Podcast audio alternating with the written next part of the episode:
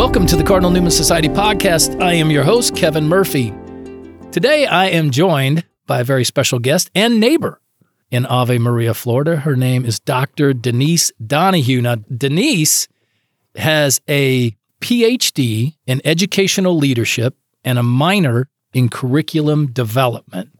The amount of information that Denise has helped amass for the Cardinal Newman Society, I can tell you particularly over the last few weeks because I have been going in and reading all of it. When I said at the beginning that we have a mountain of resources, this is a person who helped build the mountain. So, Denise, welcome to the program. Hi, thanks for having me. You know, and I, I, I can't take all the credit for that. Uh, I know. Go ahead. Because of my colleague, Dr. Dan Guernsey. Yes. And he's definitely a big part of the educator resources area as well. And we will have Dan on shortly. As we said, one of the goals of this program is to highlight the great Catholic educators that we have out there because we really are blessed with some great Catholic educators. So we want to call attention to that. So, Denise, today our topic is K through 12 education. Many people know the Cardinal Newman Society for the Newman Guide for what we do among the colleges.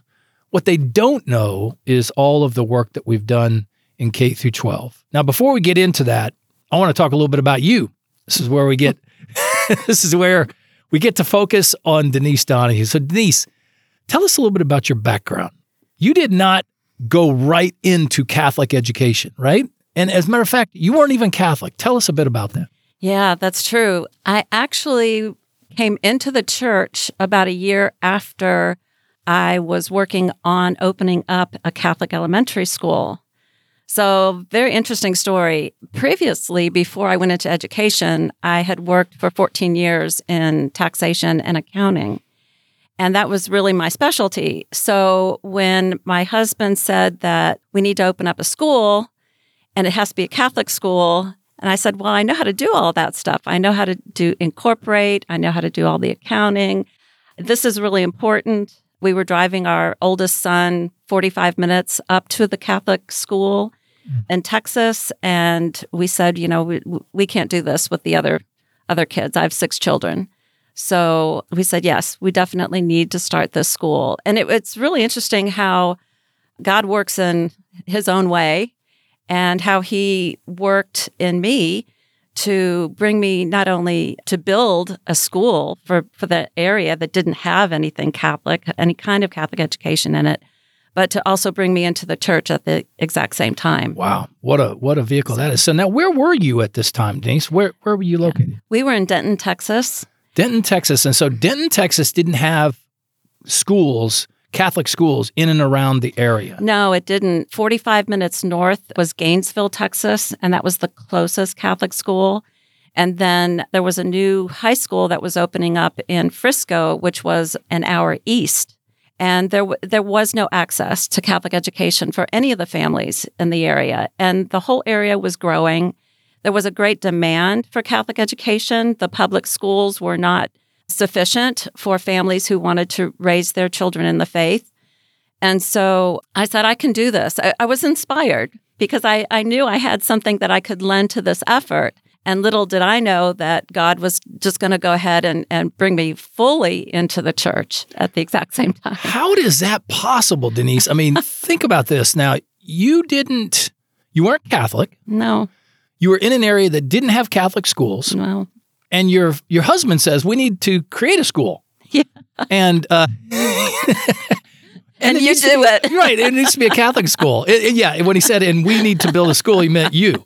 So how did that even? I mean, why was that even a concern for you? What was it that was lacking that made you think you needed to create a school? What was your mm-hmm. experience like at that time? Yeah. So my oldest son, before we moved to Denton, we were in North Carolina he went to public school.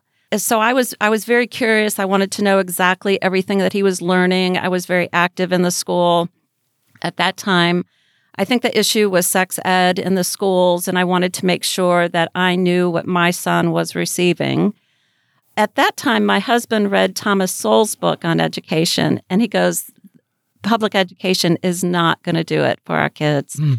Then we moved to Denton, Texas, and found a Montessori school. and he went to Montessori.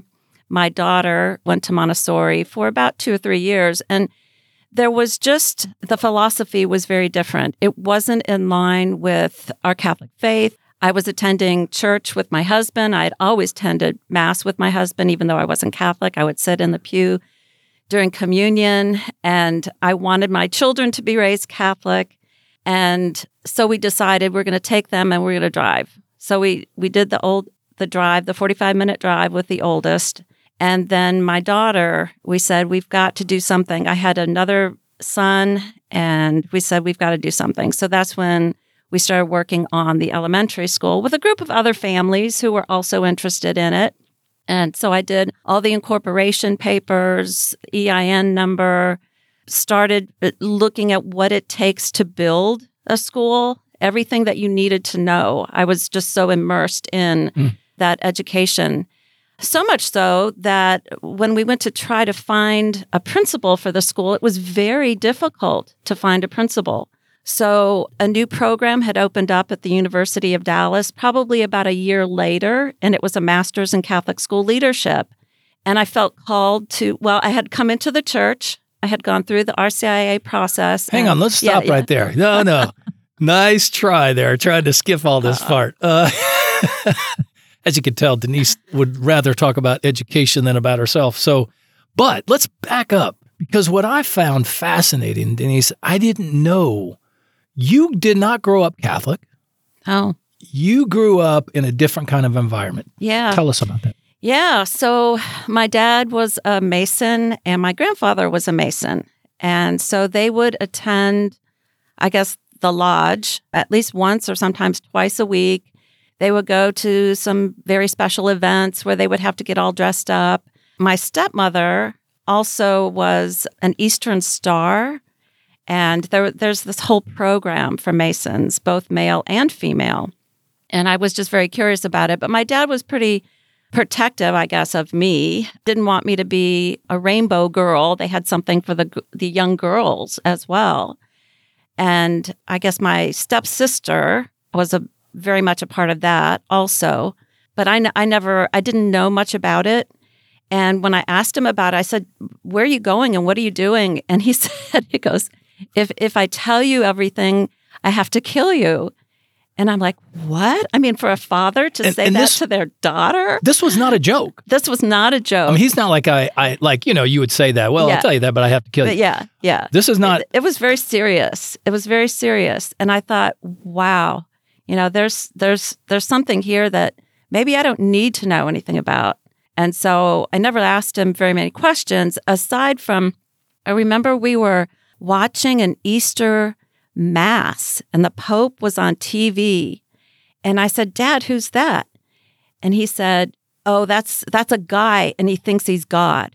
And I'm like, mm. Oh, really? So that was that was my impression of the Catholic Church. It was a, a, a man who thinks he's God. And I was like, okay. Whatever. Now how Denise, so this is how did you then even um, when, like you said, you were going to Catholic Mass with yeah. your husband Tim.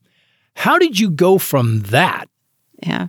to even being open to hearing anything about the Catholic faith, yeah. let alone get into and start yeah. Catholic schools? So yeah. tell us about that bridge. What happened there? Yeah, so I I was always very spiritual, always considered myself very religious. Really knew that I was missing something. That hole was not filled. I really uh, my my husband was my sponsor actually coming into the church and I can't tell you how many evenings we would just sit and talk about the Catholic faith, talk about everything, talk about Mary and her her position and role in the church and trying to get over a lot of those Protestant issues with Catholicism. And it, it I was it was God's grace. I think it was most definitely the priest who we went to mass at Immaculate Conception Church and he would always end his homilies saying let us pray for God's grace. And I prayed for God's grace. Mm. Denise that's beautiful. Yeah. And you you know what I love about this story first of all is that it is the only explanation. Yeah. A, a person raised in a Mason background with such a uh, animosity for the Catholic faith, and then to come into the church, I I am just I am floored by that story. Now, Yeah. so you decide you go you have this great background in accounting Yeah. and taxation, which by the way I've seen Denise handle numbers, and yes, you can tell she has that background. Okay, now how is it that all of a sudden though something or someone puts this on your heart to say, Yeah. Denise, we need to start a Catholic school for our kids. How in the world did that come about? Yeah. I think a lot of it you just you just get in and you start doing it one step at a time and you have no clue actually that it's going to consume your life. and really that's what it did for me. Yeah. It was just like I've got to do this and and you know you always hear that your children will lead you.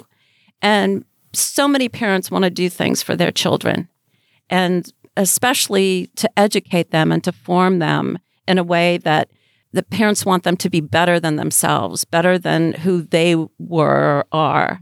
So they look for the best. They look for the best education. They look for the best morality. They want to give their kids the best. And so we did too. And, and so that drive, not only did that drive, when you started thinking of how your children were going to be educated, and you got involved at the at the public school, and you saw that there was deficiencies, right? Mm-hmm. And then you said, okay, we got to start a school. And you weren't Catholic, but the idea of building a Catholic school led you into the Catholic Church. And you you also shared a little bit about the community. Because suddenly you're not only just building this this school, but the people around you are getting into your story, your idea of converting and coming into the church. Yeah. Tell tell a little bit about that. Yeah. That really was phenomenal, actually, thinking about it in retrospect. That I was working on the school probably for a full year, trying to get a Catholic school up and going in Denton. And people knew, well, not everyone. Not everyone knew that I wasn't Catholic, but those who did know that I I wasn't Catholic, that I was coming into the church, were rooting for me the entire time.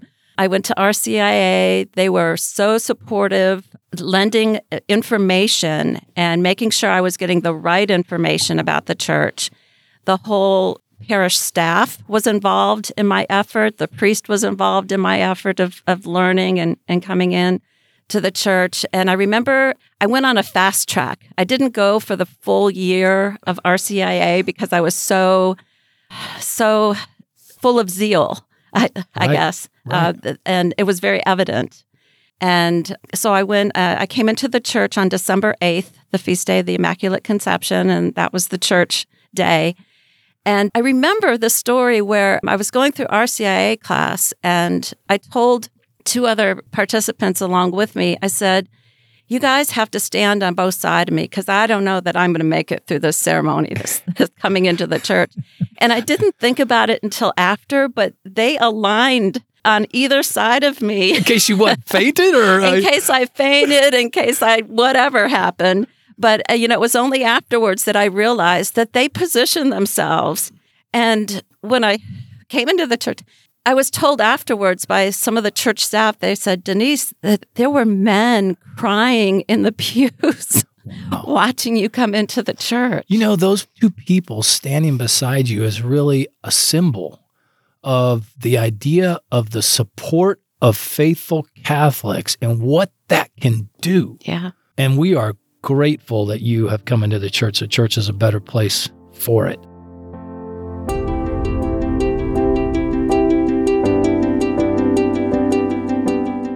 We're going to take a short break. In the meantime, our friend Dr. Richard Ludwig, president of the University of St. Thomas, shares an important message. The Newman Guide is one of those things that is sort of a seal of approval, right? I think families use that as a means of, of sort of vetting whether or not an institution is a place where they would feel comfortable with their students attending. And for students, it's a really good understanding that they're going to find the kinds of students that they want to study with, learn with, and live with. And so for us, that's been a really great uh, shorthand, if you will, for students and families and for the university itself, that impact has been a really big one. So, so now, Denise, you come into the church. You're building a Catholic elementary school. Mm-hmm. How in the world does one build a Catholic elementary school? One step at a time. it's just really It's that elephant Yeah. thing. Right? Yeah, you yeah, exactly. You you look at what's needed, you look at what you can do, you look at the finances. Finances are so important in any kind of entity. I actually did my doctoral research was on starting independent private Catholic schools and the components of successful sustainable schools. And you know, you need to find an administrator who has experience you don't necessarily have to have a lot of money to start a school, but you do need to have committed families who are willing to, you know, put their money down and to to really believe in the administration, to believe in the vision. I can't tell you how many years I sold the vision of a school and not just the elementary school, but we also started a high school. Yeah. Uh, You, yeah, which is which is Yeah. which is getting ahead. So you you not only start this elementary school and you did it for your children because you saw the deficiencies and you wanted better for them. And then through that selfless act, God brought you into the church. Now you have an elementary school. You have this Catholic elementary school. How many students did you start with? Do you remember? Yeah. We actually were working with the parish at that time. We we the families came together. We want to start this school. We approached the parish. The parish was open to the idea of having a school. We had to approach the diocese to see if they would be willing to have the school. And we, we persuaded them. we Right. said, We've got enough families. We're, we're going to do this. And it was kindergarten through second grade. And we actually pushed for second grade. We had a lot of kindergartners and first graders. And then we had like six second graders. And the interesting thing about that is those students, when they graduated eighth grade, were the first students in, in our high school. Wow. So you start out kindergarten through second. At what point then did you convert to get other class? And did you just do it year by year? Did you say, okay, now we're kindergarten through second, we'll add third, we add fourth, or how did that how did that progression go? Exactly. We we just kept bringing in kindergartners year after year as the students kept matriculating to the the higher level. When we got to sixth grade, we realized that once these students graduate, there really is no place for them to go. I mean, we had Frisco, which was an hour drive to the east, and so many families just didn't want to put their kids on the road. So I said, okay, by that time, I had gone to the University of Dallas and received my master's in Catholic school leadership. And working with Dr. Klassen there, he, he became my mentor in actually opening up another school. And he said, Y'all can do this. You opened up, you know, your, your K 8, you've got this. And so he gave us the support. And for about two years, we actually fundraised, thinking we needed, you know, millions of dollars to open up a high school because it's a it's a different beast. It needs a lot of infrastructure. And that's when I met Dan Guernsey, actually. Dr. Dan Guernsey, Yeah. he's our, sen- our, our senior fellow for Yeah. education policies here at the Cardinal Newman Society. Yeah. And that's when I met Dan. So that was about 23 years ago. So I've known him and worked with him for all those years. And then actually opened up Our Lady of Grace High School in Denton, Texas. It, it ended up in Argyle, Texas, which was a little bit south of Denton. And right now there's St. Mark Parish is actually on the, the site. And so these schools that you started are still in existence. Yes. Well, no, no. So Immaculate Conception is still in existence. It's in Denton, Texas. And then in Argyle, I have to take that back. St. Mark started, it, it has its own plot of land that we had identified for Our Lady of Grace High School. Okay.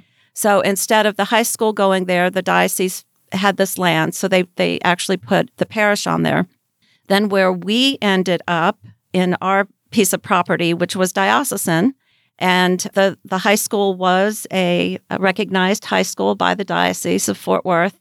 They ended up, I think it's Mother Teresa's order. It, it's a I can't remember the name of Yeah. it, but is a it's a It's parish just- okay. right now. It's currently a parish, but they use all of our portable buildings and things. Oh my gosh. So the, uh, so you laid the start- groundwork. Yeah, yeah. Did you have the support of the diocese right away? No, we didn't have the support for the high school. It was very hard to actually find a place to open up a high school. We went to the local Protestant churches, which did have facilities that they were not using during the week. They were willing to have us come in, have a Catholic high school in their facility. Oh my gosh. Wow. But what we ended up doing was approaching Father Sweeney at St. Mark in Denton. And we asked if we could use his facilities. And he said, yes. He, he, he was a Marianist. Yes, most definitely.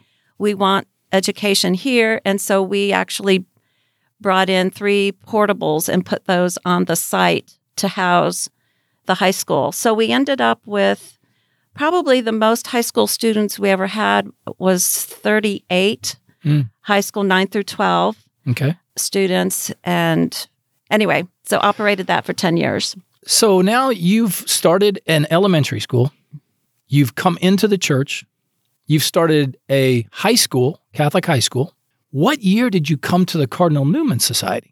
yeah i came to the cardinal newman society in 2014 Okay. and actually it was dr dan guernsey and i came in together and we actually started the k-12 division we called it division of the cardinal newman society at that time Cardinal Newman Society is so big, we have divisions now. So, why is that important? I mean, Denise, one of the things that I, in my experience, I put my child into the my alma mater. Um, I thought I'd come full circle that it was that was going to be just the perfect world, right? My kids would go to the same Catholic grade school that I went to, but it wasn't so great, and and I had a lot of difficulty with it. Why is K through twelve so important? Yeah. Well, it's really important because it's the entire formation of your child at that point in time. You're forming them in the faith, parents and schools working together to form that moral background, that moral framework for your child. And, you know, laid on top of that is culture and the, the ideology that is so pervasive in public education, which has, you know, worked its way into uh, some of our Catholic schools. And I'd like to have a real positive vision of Catholic education and say, no, that, you know, that doesn't happen. But it really does happen and it has happened because Catholic schools have wanted to hold themselves up as excellent education alongside what is perceived to be as the, the best of public education. And, you know, they're still trying to do that. They're still trying to play the competitive game with the public schools where really and truly they don't need to do any of that. Right. Now, this is such a key because schools, like any products that are in our world, have a competitive landscape. And Catholic schools looked at themselves and said, we're just we're, we're better. We're, we're, we're just as good or, or if not better than public schools. What is the danger Mm. in that, Denise? I mean, what is the opportunity for fault there? Yeah, well, they bring in the underlying philosophy of the world. And that is the danger because, you know, Catholic education is very specific. It's the formation of, of the student for this life and the next. We have the teleological outlook, which is so much more. And that's what Catholic schools give. They Hold on, they- I need my dictionary. Yeah. Sorry.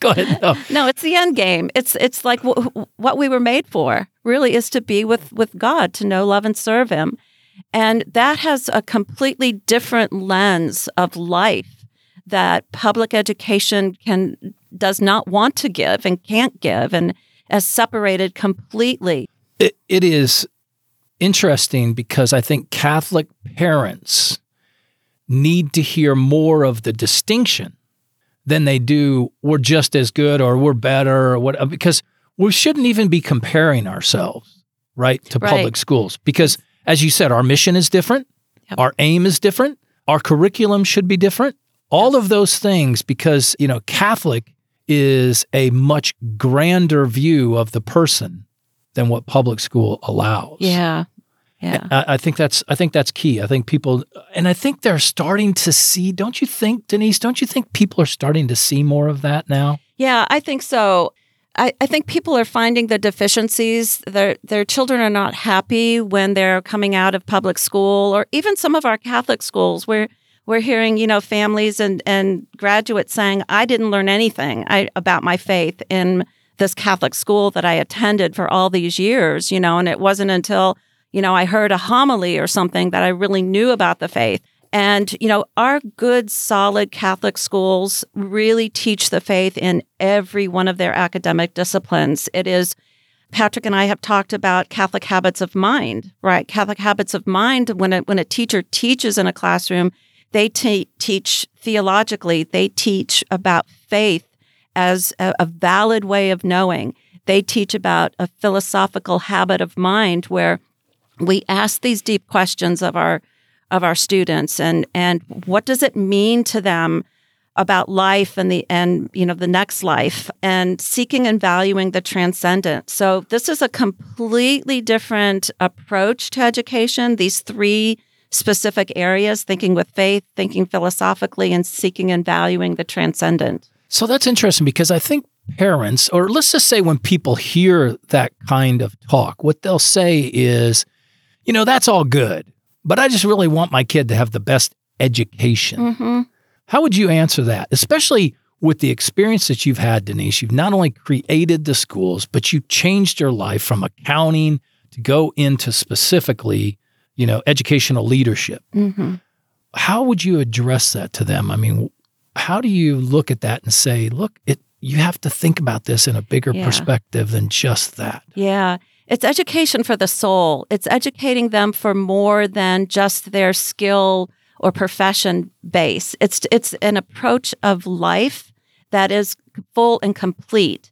And that's why Catholic education it's not skills based. It could be. I mean, eh, but it's it's the whole person in every specific area and especially that hole that was missing in my life, right? Is that spiritual which really it, it, it blossoms and it brings the the person to this fullness of who they are.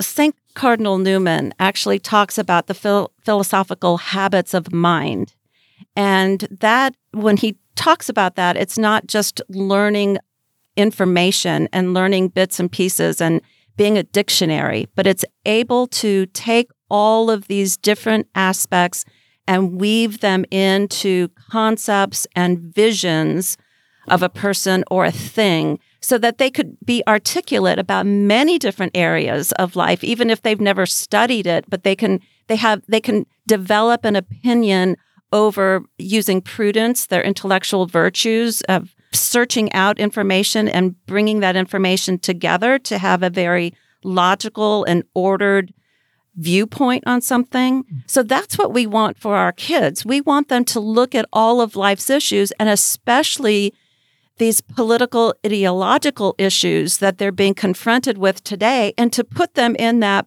proper perspective, to put them in the box that, that they need to be put in and to understand that that is that's a place for this vision. That's a place where it it not everyone believes the same thing Mhm. or this vision is kind of overtaking you know this this worldview that i was taught and and understood when i was really learning my faith so you could you could take that and you can look at all of these ideologies and put them in that proper perspective